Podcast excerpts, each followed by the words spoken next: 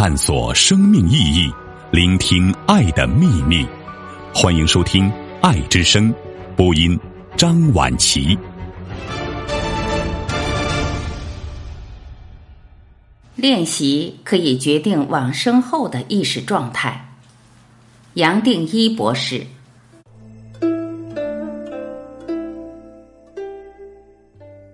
睡觉也自然成为我们最好的道场，让我们透过每一天睡眠的习惯作为练习。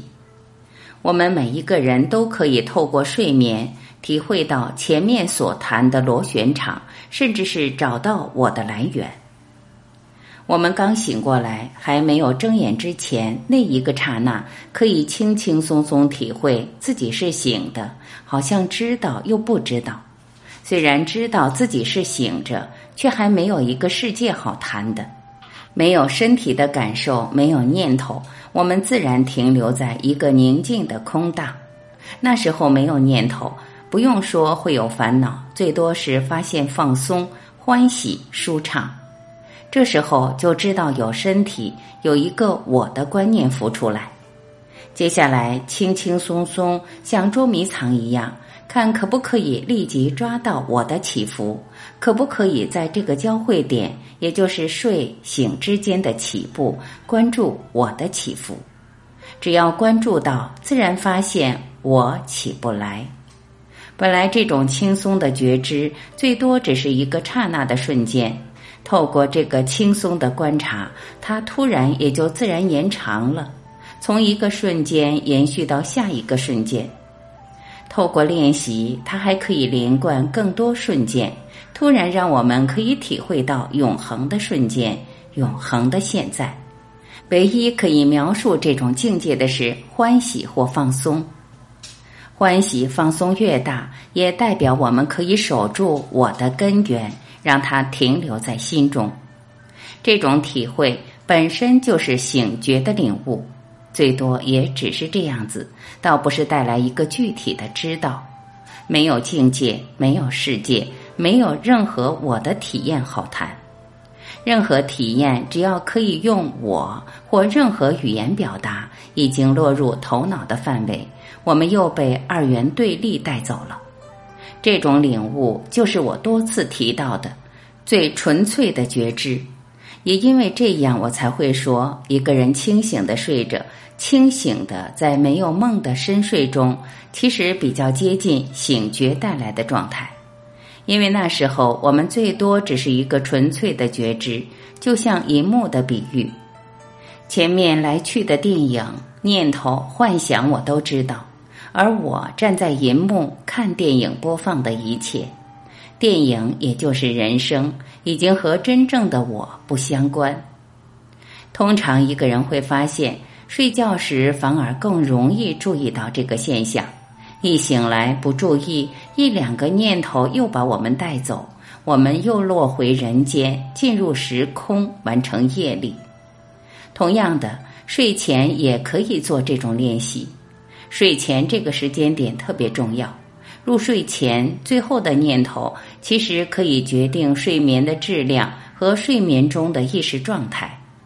一样的。只是守住的顺序和醒来时刚好相反。我们轻轻松松注意任何念头的来去，来了去了都不去管它，知道它都不是真实，都没有什么代表性，而会发现念头自然消失。念头偶尔还会起伏，这时候就用参的方法轻松问：对谁有这个念头？答案当然是我，那么我又是谁？熟悉了，连问题都不需要问，最多是做个见证，观察念头，就可以看着这念头落回到心。落回到心，我们也和前头提到的早上刚醒时一样，把注意力轻轻放到心和脑的交汇。只要念头再起伏，我们就再重复这个游戏。会用游戏或捉迷藏来表达这种练习，是因为本来就不需要那么认真。这种练习，无论醒来或睡前，本身是在用脑来消失脑，用一个虚构的真实来消失另一个虚构的真实。其实这一切都不存在，都还是脑的产物。古人会用官兵捉贼来比喻，把参当做警察抓小偷，这其实是正确的。只是我担心这个比喻比较严肃。可能让人无形中又把它当一回事，造出一个新的境来，才用新的比喻。所以我过去才会提到 “the list of all things” 的观念，也就是小到不能再小，简单到不能再简单，最根本的状态，也就是参的终点。最多我们只要提醒自己，任何头脑的境界都不是，也只好放过一切，让他们来，让他们走。跟真实的自己不相关，这样意识自然会达到一个止，自然不费力的落到最轻松、最小、小到不可思议的小，到没有、不存在的点。接下来，知道和不知道已经分不清楚，连这一点都可以放过，都不在意。这一来是练习参还是沉浮，或是两个都是，这一点也根本不重要了。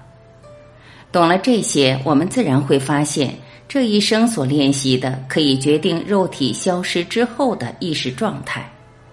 过去我常常分享，一个人往生之前做这种练习非常重要，它可以决定你我未来的状态。不重视意识的状态，等到往生那一刻也就来不及。那时肉体的痛苦会让我们陷在昏迷之中，又跟着过去累积的业力转走了。而一次又一次的重复，再重复人生的经验。其实每一天晚上入睡，都可以当做一个小的死亡来做练习。进一步说，每一个念头，我们也都可以当做一个生死的过程来看，而可以随时做练习。严格讲，一个人其实没有来过，也没有走过。最多是这个人间所见的身心，透过业力组合消失，再组合，再消失。我们的一体意识完全是自给自足的，没有从什么地方生出来，也不会从哪里消失。只因你我都被人间的幻象绑住，还会不断的谈到一个身体，还在强调做一个练习，再安排一个解脱，把醒觉好像。越推越远。